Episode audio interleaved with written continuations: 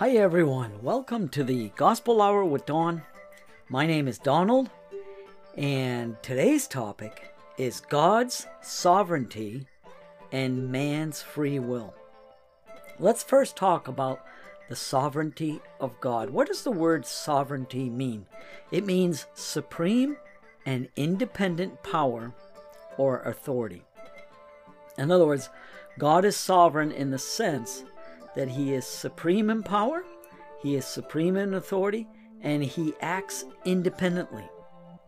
Although the word sovereign is nowhere found in our authorized King James Version, the true Almighty God is indeed sovereign over the entire universe. Why? Because the concept is taught throughout the pages of Scripture. Consider some of these uh, passages I'm going to read. Exodus chapter 15, verse 18 says, The Lord shall reign forever and ever. End quote. Here's another quote. And said, The Lord God of our fathers, art not thou God in heaven, and rulest not thou over all the kingdoms of the heathen? And in thine hand is there not power and might, so that none is able to withstand thee? End quote. That's found in Second Chronicles chapter 20, verse 6. Here's another one in Psalm 66, verse 7. It says, He ruleth by his power forever. His eyes behold the nations. Let not the rebellious exalt themselves. Selah. End quote.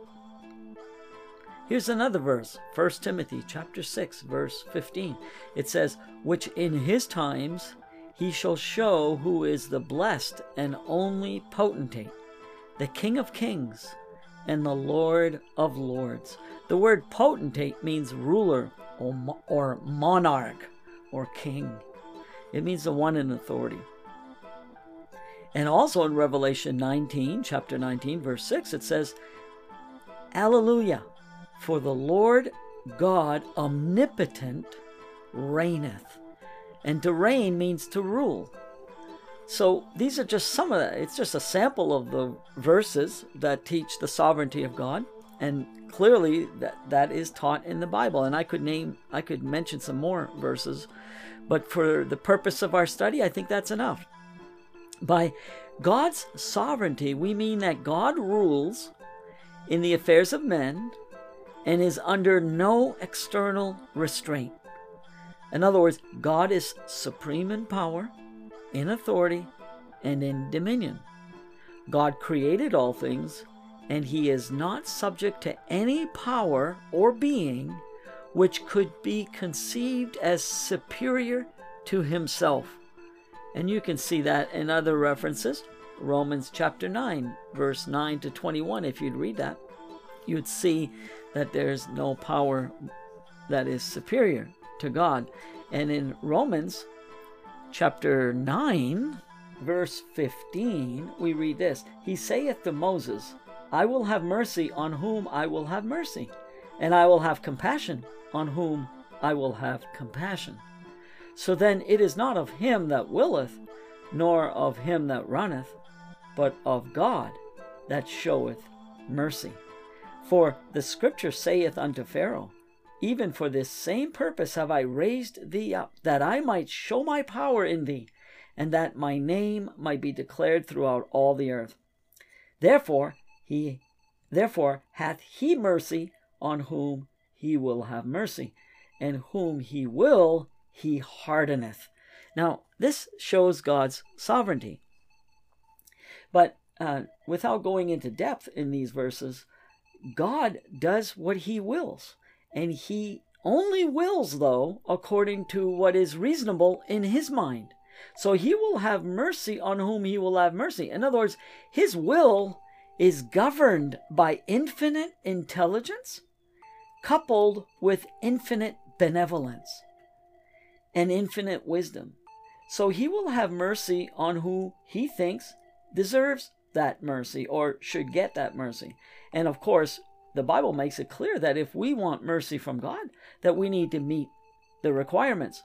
In other words, we've got to do our part. And in order to get God's mercy, we must confess our sin, we must repent of our sin, and we must believe on His Son, the Lord Jesus Christ, if we want mercy. He made that very clear in His Word.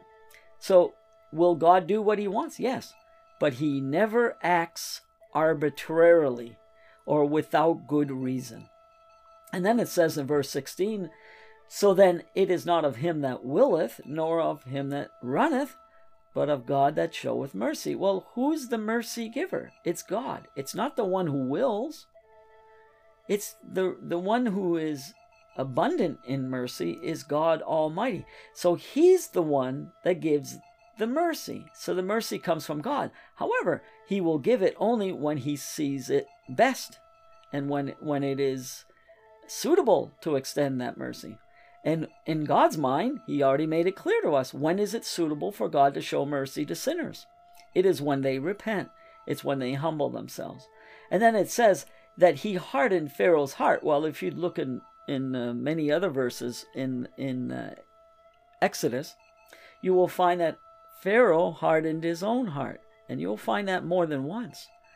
And that's how God hardens his heart. He will allow us to do what we want. And a lot of times when he just permits us to sin, a hardening takes place. So in that sense, God hardens the heart. So there is no be- being that is superior to God. That's what we mean by sovereignty. All forms of existence are with the scope, are within the scope of his dominion and even the sinful acts of men are foreseen, permitted for a while, and used by him to carry out his overall purposes. And one example of this is the people who crucified Christ. Christ allowed it, but much good came through the cru- crucifixion of Christ. What came through it is atonement was made for our sins so that God can forgive us because of that atonement or through that atonement. So, good can come out of sin. And that's not always easy to believe or easy to see, but that is a fact. By God's sovereignty, we mean that he worketh all things after the counsel of his own will. That's found in Ephesians chapter 1 verse 11. And we also mean this that he hath done whatsoever he hath pleased. And that's a verse that's quoted from Psalm 115, verse 3. It says, But our God is in the heavens. He hath done whatsoever he hath pleased. Well, God does what he pleases, but that doesn't mean he, he acts arbitrarily. He has good reasons for the way that he acts at all times. Now, his reasons may not be known by us, but he has his reasons. And we have to just believe and trust that he knows best. God does as he wills, but he always wills according to his infinite love and his infinite intelligence. He does as he pleases, but he is never pleased to violate the laws of justice, of goodwill, and of mercy as they exist in his mind. Though man has been given a degree of autonomy and power to make decisions, we do not assert that man is in any way close to being as sovereign as God is. Absolute sovereignty belongs only to God the triune God, the tripersonal God, the Father, Son, and Holy Ghost, in other words. So, God is the author of our being. And he is author of the of our power to sin. But he is not the author of sin. That's very important to know that. So man is a self determining being. In other words, he has free will. Having said that, we must assert that God is not so absolutely sovereign as to be the author of sin, as I already mentioned. And this is found in James chapter 1, verse 13. It says, Let no man say when he is tempted, I am tempted of God. For God cannot be tempted with evil, neither tempteth he any man. So, as I said, God is the author of our power to sin, but not the author of sin. How could a holy creator originate something he hates with a perfect hatred? He really couldn't. So that proves that God is not the author of sin. And if in Hebrews chapter 1 verse 9, it says that God loves righteousness and hates iniquity. In Psalm chapter 5 verse 4 it says this, for thou art not a God that hath pleasure in wickedness, neither shall evil dwell with thee. The foolish shall not stand in thy sight. Thou hatest all workers of iniquity. So, we can see here that God does not take pleasure in iniquity. That means he hates it. Nor is God's sovereignty to be viewed in such a way as to make man a robot or an automation in his hands, or to be less than a free moral agent. So, yes, God is sovereign, but man is a free moral, moral agent. Our sovereign Lord and Savior does not grant saving grace or send revivals with that sort of sovereignty that does away with the use of human means and actions. In other words, conversions and revivals do not come like tornadoes or lunar eclipses. People have a direct and significant part to play in producing conversions and revivals, but not in producing storms or hurricanes or or uh, lunar eclipses. We can't do that. God can, but we can't. An exaggerated and warped view of God's sovereignty, the idea that God does it all, will tend to produce mental laziness and inaction. It will tend to block revivals and keep sinners lost in sin. Like all other biblical truths, we must hold this truth in conjunction with the whole counsel of God. Now, here, listen to what uh, Charles G. Finney said on, on this matter. And uh, Charles G. Finney was a, a great American revivalist of the 19th century. And uh, this is what he said concerning the abuse of God's sovereignty. Quote, and yet, any direct effort to promote revival alarms some people. They cry out, You are trying to bring revival in your own strength. Watch out. You are interfering with the sovereignty of God. Better do things the way we always do and let God give revival when He thinks best.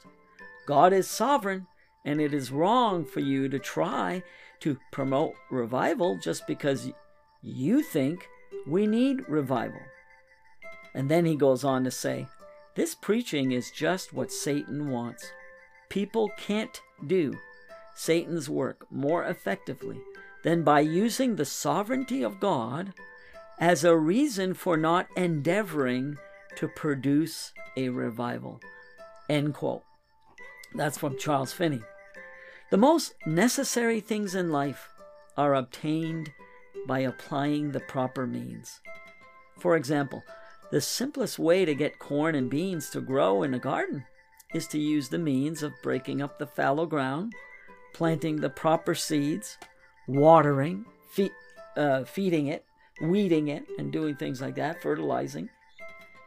We have no right to expect a harvest of corn and beans unless we cooperate with nature and use the appropriate means. The same thing could be used, the same example could be used with, with beef or meat. God gave us cows, He gave us cattle. And enjoying meat involves a lot of human effort and human activity. Number one, you got to raise those cattle, and then you got to butcher them, then you got to cut up the meat, then you got to cook it, and then you got to chew it, you got to do all that to enjoy that beef. Well, God gave the beef. Thank God for that, but he expects us to use the means in order to in order to benefit from uh, the gifts and the blessings that he's given us. the Bible is clear in Galatians chapter 6 verse 7 it says we will reap what we sow. This is true not only in things natural but in things spiritual. Since spiritual blessings are of utmost importance, attaining them is most certainly connected with applying the right means and methods given to us by God. The divinely appointed means through which sinners can secure eternal salvation are by these. I'm going to mention some of the the means by which a sinner can become saved. Number 1, he must seek God. The Bible says in Isaiah 55 verse 6 it says, "Seek ye the Lord while he may be found; call ye upon him while he is near." In Jeremiah 29 verse 13 it says, "And ye shall seek me and find me when ye shall search for me with all your heart. So that's one thing we must do if we want to be saved. We must seek God. Here's another thing we must do we must hear or read the words of God. Verily, verily, I say unto you, he that heareth my word and believeth on him that sent me hath everlasting life, and shall not come into condemnation, but is passed from death unto life. That is, from spiritual death unto spiritual life. So if you want spiritual life, you've got to do something to get it. What must you do? You must hear the word of God. That means, how do you hear? You got to go to hear somebody preach, turn on to a podcast like this one, or go go to church and listen to a good sermon from a pastor who is teaching faithfully the word of God. That's one way to hear it. The other way to hear it is to read it yourself. Read it out loud and you'll even hear it read the Bible, and then you've got to believe on Christ. And when you do that, God will give you spiritual life. So you see how the means are necessary. We have to apply the means if we want the benefit. Here's another one confession of past sins. Psalm 32, verse 5, David is speaking and he says, I acknowledge my sin unto thee, and mine iniquity have I not hid. I said, I will confess my transgressions unto the Lord, and thou forgavest the iniquity of my sin. If you sin against God, confess it to God. I talked to a lady the other day, and she thinks that in order to be forgiven by God, she needs to go to a priest and confess to the priest, and then she will obtain divine forgiveness. Well, I asked her, I said, okay, let's say you commit a sin and you're the only one that knows about it. Of course, God knows about it, and you know about it. Why do you have to go to a third party and tell a priest about what you did? He can't, the priest has no power to really forgive you on behalf of God. The reason why is you've not sinned against that priest, or at least he's not aware of it. So we must confess our sins to those that we've offended. And if God is the only one that knows about it, then he is the one that we must confess our sins to. But if we want forgiveness or saving grace, we need to confess our sins, meaning acknowledge them and, and admit that we've done wrong. Here's another thing we must do if we want to be saved repent.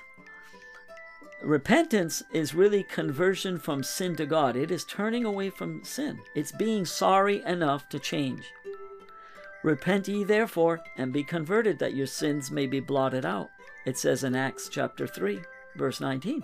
So, um, if you want your sins blotted out, you must repent and be converted, according to that verse. Here's another verse that they should repent and turn to God and do works meet for repentance. That word meet means fit or suitable for repentance. And this is what the Apostle Paul's taught in Acts chapter 26, verse 20. And he's speaking to heathen who were not regenerated, they were not born again. And he told these people who were not born again, he says that they, he said, he told them that they should repent and turn to God and do works fit for repentance. In other words, change their lives. That's absolutely essential to receive mercy from God. Here's another thing we must do, one of the means we must apply, or a condition we must meet faith in the words and person of Christ. We've got to believe his words. The Bible says, Believe on the Lord Jesus Christ, and thou shalt be saved, and thy house. Notice it says, believe on the Lord Jesus Christ. In other words, you got to believe that He is the Lord. That means He's the one in supreme authority. So we've got to act as though we really believe He is Lord. And how do you do that? Well, it's by submitting to His Lordship. Here's another thing we must do we must obey God's commandments. If we want eternal life, we must obey God's commandments. Matthew chapter 19, verse 17 says, But if thou wilt enter into life, keep the commandments. Also in Hebrews 5, verse 9, it says, And being made perfect, he became the author of eternal salvation unto all them that obey him. There's that word obey. A lot of people like to say, well, to be saved, you need to believe. Well, that's true, but you also need to obey, according to Hebrews chapter 5 here. Here's another good verse. It's in Second Thessalonians chapter 1 verse 7. It says, "And to you who are troubled, rest with us when the Lord Jesus shall be revealed from heaven with his mighty angels in flaming fire, taking vengeance on them that know not God and that obey not the gospel of our Lord Jesus Christ, who shall be punished with everlasting destruction from the presence of the Lord." Wow, those are strong words. But what who is going to be punished with everlasting destruction? It's going to be those that know not God and they don't know God because they don't care to know about God. So there's guilt there. And also, it's those that do not obey the gospel. The gospel has terms associated with it. It's not only believe, We've got to obey the gospel. That means to obey the message of Christ, because that's what the gospel is. It's the words of God, especially those found in the New Testament, but they're the words also found in the Old Testament. It's the words of God and how it's the word gospel means good news. So if you want to be saved, you must obey the gospel. Here's another thing we must do if we want to uh, receive salvation and saving mercy, we need to continue in faith and obedience. It's not enough to begin the Christian life, we've got to continue in it.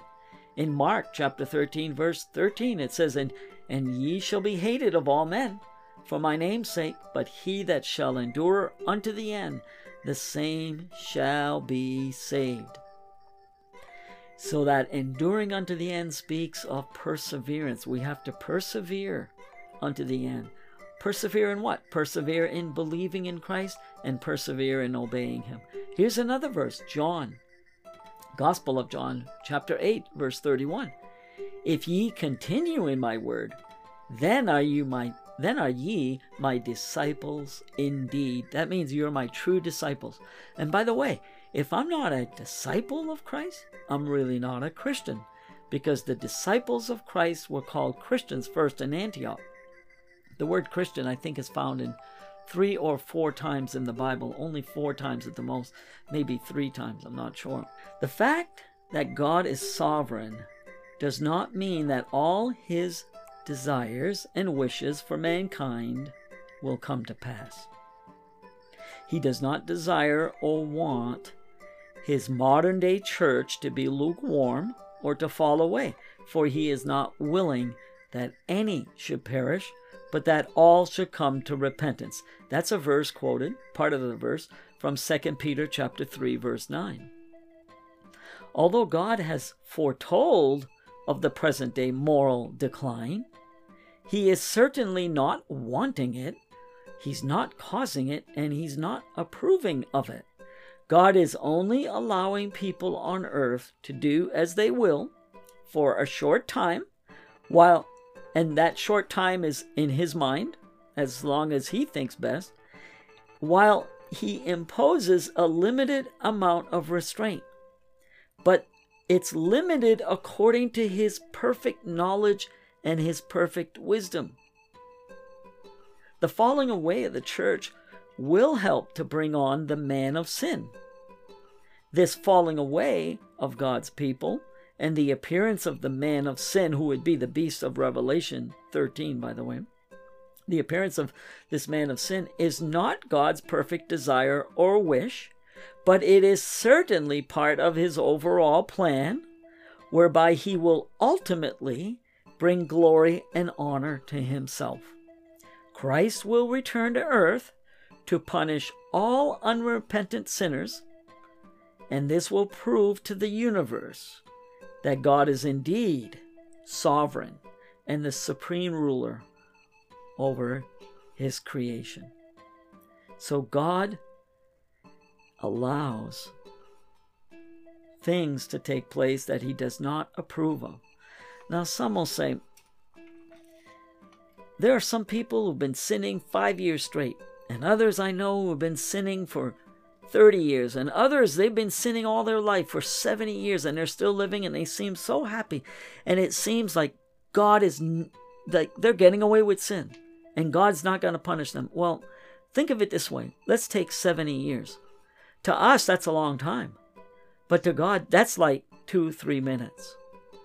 Because the Bible says that one day with God is like a thousand years to us. A thousand years to us is like one day to God. So if you think somebody's getting away with sin for 70 years, that's not really a long time in God's mind. God is basically saying to us, wait a few minutes and he will get what is due to him. So there is justice. It just doesn't come on our timetable, but that's because we live within the context of time. God doesn't. So we got to realize that. God is sovereign. And though people are getting away with sin now, and it seems like they're doing they're getting away with it for a long time, well to God it's not a long time. So long as man is unwilling to respond to divine pleadings, no sovereign act of God will save the sinner or produce holiness in the saint.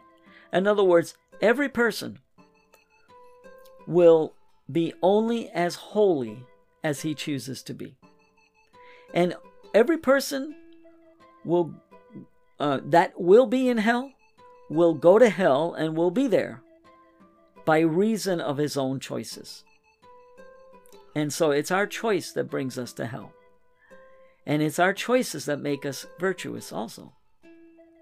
Every time we sin, it's because we corrupt ourselves. It's because of our choice. We choose to do it. So this belief does not elevate man too highly, nor diminish God's glory and perfections one bit. God does whatsoever he pleases, but we also believe he was pleased to give man the powers of choice, even though he foreknew that man would abuse those powers and invite his wrath. The abuse of our powers of choice is called sin. Sin is the voluntary transgression of God's law, and it's the known and voluntary transgression of God's law.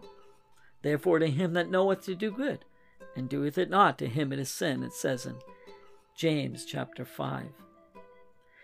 So we can see that sin can and does exist in a universe that is ultimately controlled and dominated by God. When I say ultimately, I mean in the end, it is controlled and dominated by God. God is able to bring glory to himself in spite of the sin that has entered his domain contrary to his will. Among other things, it was through the entrance of sin that God was able to show himself to be full of grace, mercy, and power. Because of sin, our Savior God was able to show an aspect of himself that we perhaps may not have known if sin had not occurred. Sin is what made the atoning sacrifice of Christ on the cross to be necessary. However, it is not sin that we glory in, but in the cross by which sin is taken away. That's what we glory in. Can we now see how something contrary to God's will, like the entrance of sin, can be used by Him and finally overruled to accomplish His good purposes? You see, why do you think everybody in heaven is going to be so filled with thanksgiving to God and to Christ and will worship Christ? It's because Christ has shown them so much mercy. in coming to die for us and in preserving His word for us and in the thousands of ways that God has shown His goodness to us. That's why we're going to be praising and honoring God for all of eternity because He's been so good to us. Is God the sovereign and supreme ruler over all His creation and creatures? He surely is.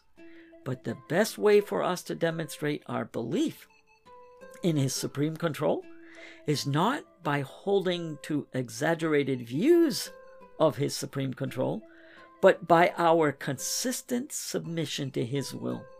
That's how we prove that we believe God is sovereign. It's when we obey Him. Jesus said, And why call ye me Lord, Lord, and do not the things which I say? He said that in Luke chapter 6. Here's another way to show that we believe in the in God and and to render conspicuous his sovereignty. The Bible says in Matthew 5, "Let your light so shine before men that they may see your good works, that they may glorify your Father which is in heaven." You see, we should do good works for the purpose of glorying, glorifying God. So, how do we glorify God? How do we render Him magnificent and full of splendor? It's by our good works. That's how we prove that we believe in God's sovereignty. It's when we do good works. Now, we do good works and we don't mind if men see them. but remember, if we do good works in order for us to be seen and in order for us to receive glory, then that would be a sin. We must do good works so that God will receive glory and also so that we can benefit our fellow man because we want to point people to the true God. So that's how we prove that we believe in the sovereignty of God. It's by obeying Him. It's not by having exaggerated views of God's sovereignty. So that's the sovereignty of God. Now let's talk about the free will of man. The word free will means the power of directing our own actions without restraint by necessity or fate. That's a definition I got from Webster, his old dictionary, 1828. So man is a moral agent. He has power to will, decide, and act according to known obligation, and power also not to to to uh, fulfill his obligation. So we have the power to obey God, and we also have the power to disobey God. And this is clearly taught in the Bible. I'm in Luke chapter 9 and verse 23, and it says, And he said to them all, if any man will come after me, let him deny himself and take up his cross daily and follow me. For whosoever will save his life shall lose it, but whosoever will lose his life for my sake, the same shall save it. See, the word will here in these two verses is found in uh, three times. It begins, If any man will come after me. See, if you're going to come after Christ, it's going to require an act of your will, which implies, of course, that we have free will, because he's commanding our will here. Here's another verse. It's in Matthew chapter 22 and verse 2. It's the marriage of the king's son. It's a parable. And in verse 2, it says, The kingdom of heaven is like unto a certain king which made a marriage for his son, and sent forth his servants to call them that were bidden to the wedding, and they would not come. So here you could see that it's not that they could not come. It's not that their will was so much in bondage that they could not choose to come to the wedding. They just chose not to come. But they were invited, they were bidden to the wedding. That means they were invited. And that's what God does. He invites us to come to Him. But the choice is ours to make. And you can see that the Bible recognizes that everyone has free will. Also, in the next chapter, in Matthew chapter 23 and verse 37, Jesus is preaching to the Jewish people, and he says, O Jerusalem, Jerusalem, thou that killest the prophets and stonest them which are sent unto thee, how often would I have gathered thy children together, even as a hen gathers her chickens under her wings? And ye would not. It's not that they could not. It's not that there was some pre pre existing uh, predetermined will of God that they could not come. No, they would not come. I believe God wants everyone to be saved. That's why he died on the cross for everyone to be saved.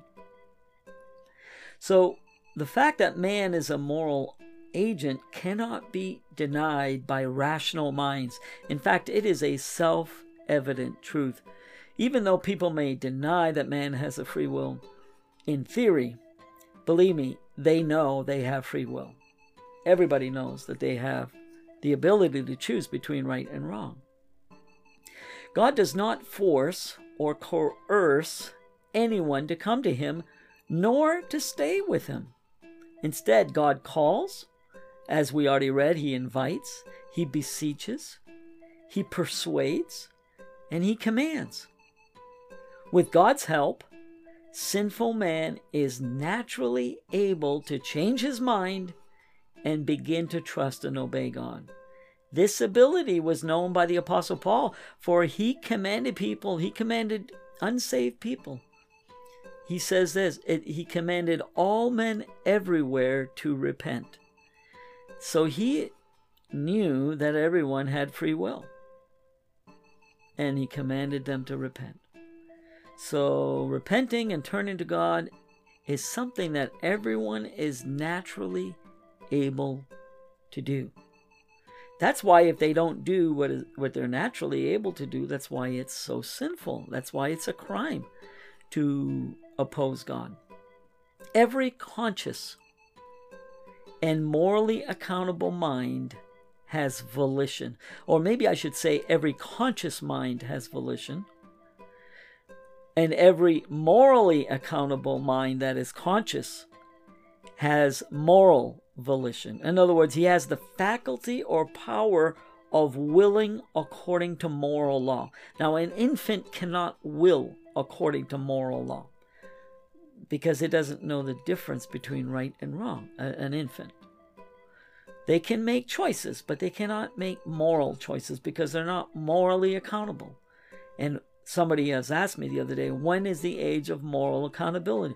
Well, I'm going to have to leave that to God's omniscience. I don't know the answer to that, but God knows.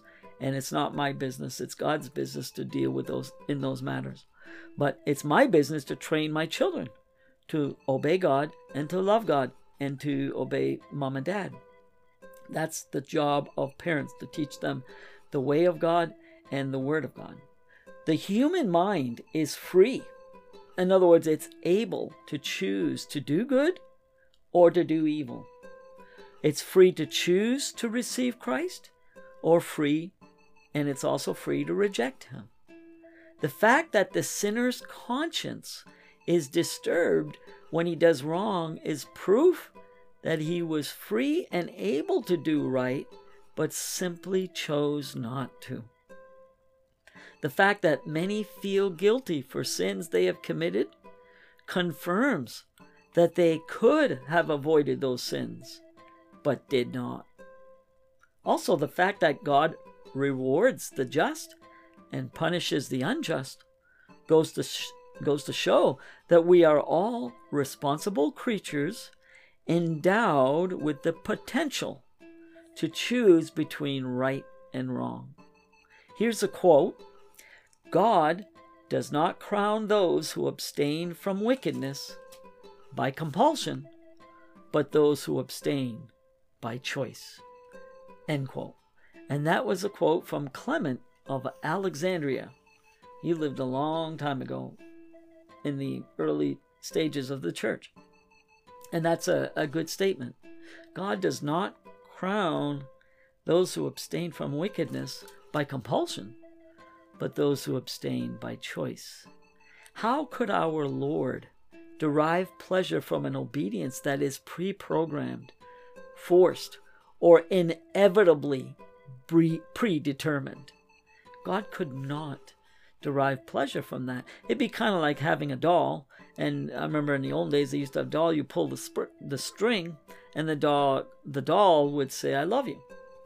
Well, that's that doll is not acting out of free will. That doll is not a free moral agent. That doll is just a robot, you could say. It's an auto. It, it's something made. It's it has no will.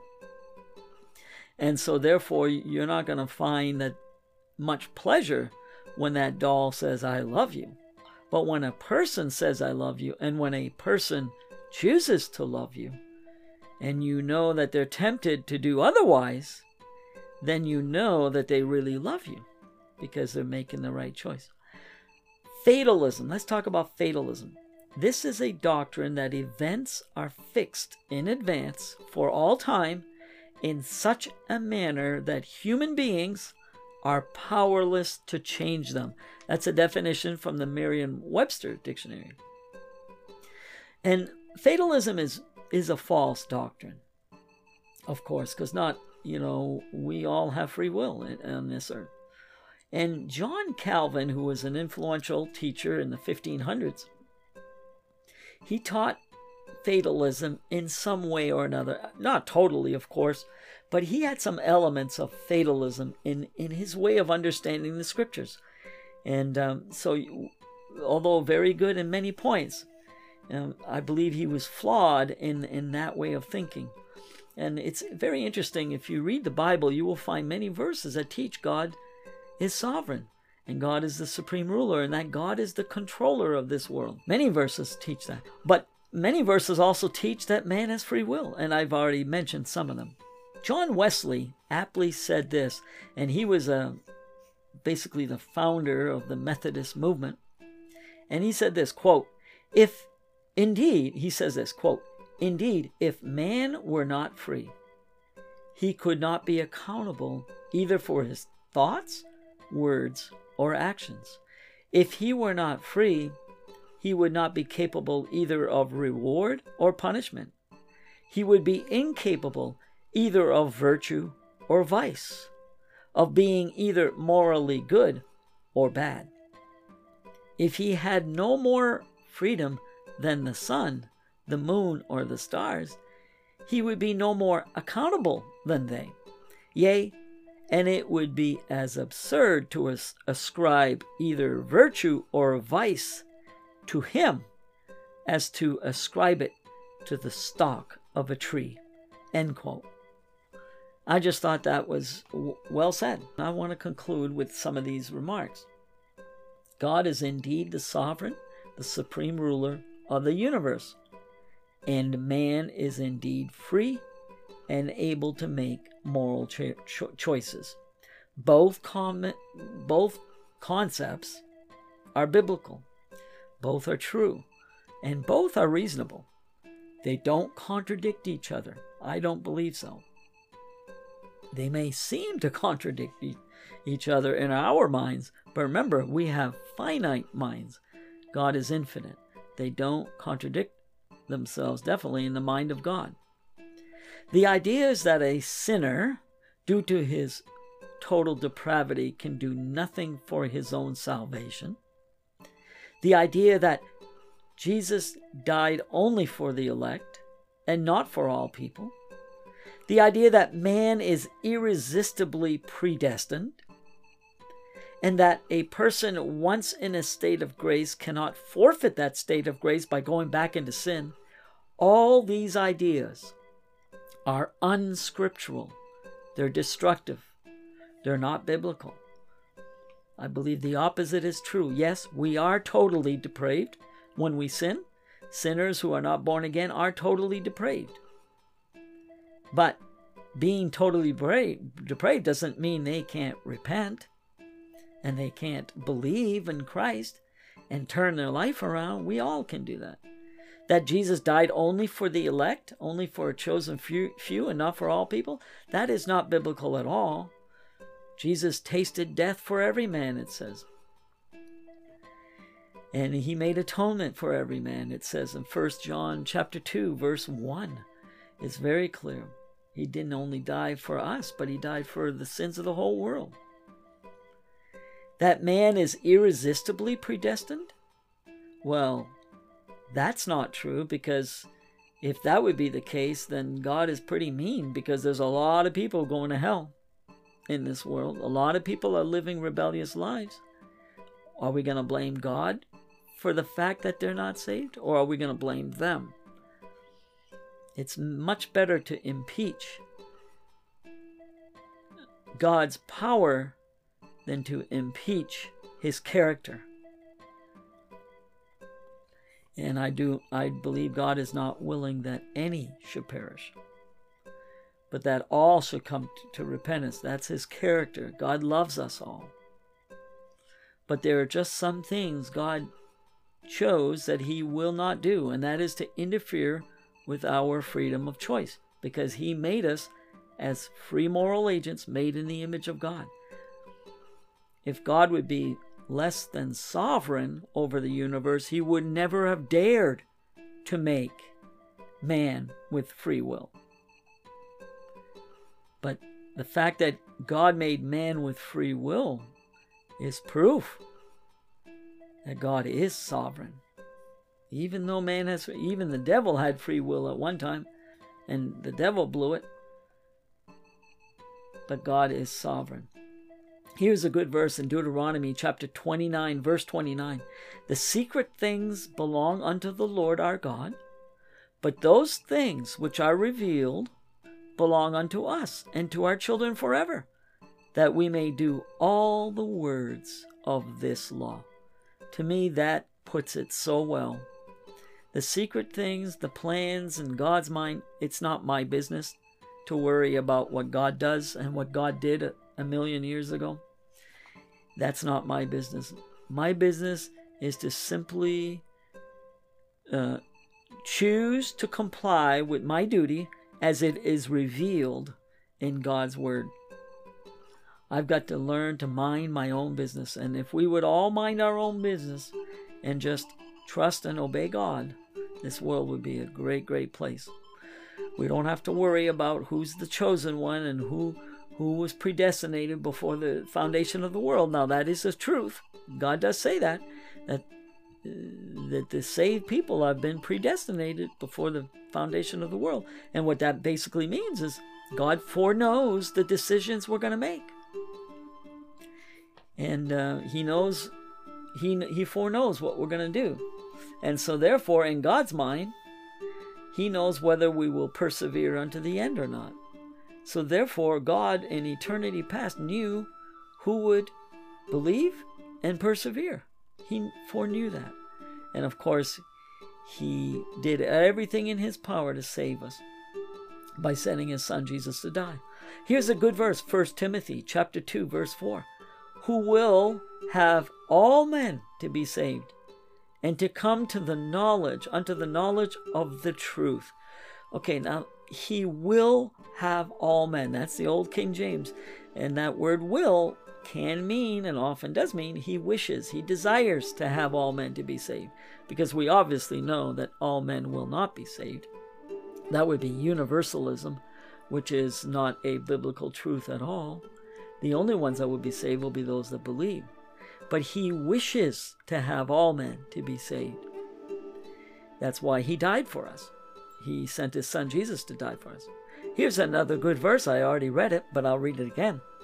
The Lord is not slack concerning his promise, as some men count slackness, but is long suffering to usward, not willing that any should perish, but that all should come to repentance.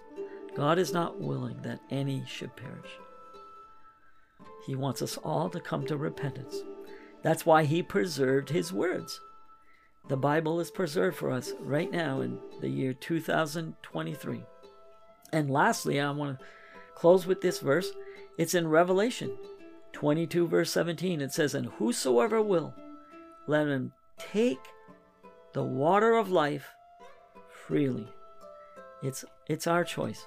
May God help you to make the right choices and to believe in Christ, submit your will to Him, God bless you. Thank you for listening.